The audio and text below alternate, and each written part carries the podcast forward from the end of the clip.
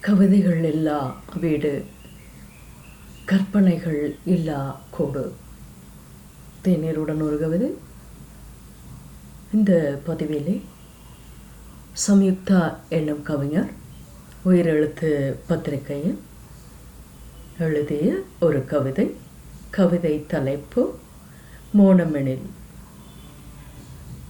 எனக்கென நீ கட்டிய வீட்டில் தினமும் கவிதைகள் பிறக்கின்றன. மேசையின் இழுவறையில் கட்டிலின் அடியில் திரைச்சீலை மடிப்புகளில் கால் விரல் இடுக்குகளில் ஒளிந்து விளையாடுகின்றன. தேடி பிடித்து கூட்டி எடுத்து சேகரிக்கிறேன் அட்டை பெட்டிகளில். சாம்பல் பூனைகளாய் துள்ளும் அவற்றின் நடுவே கவனத்தின் நின்றும் தவற விட முடிவதில்லை.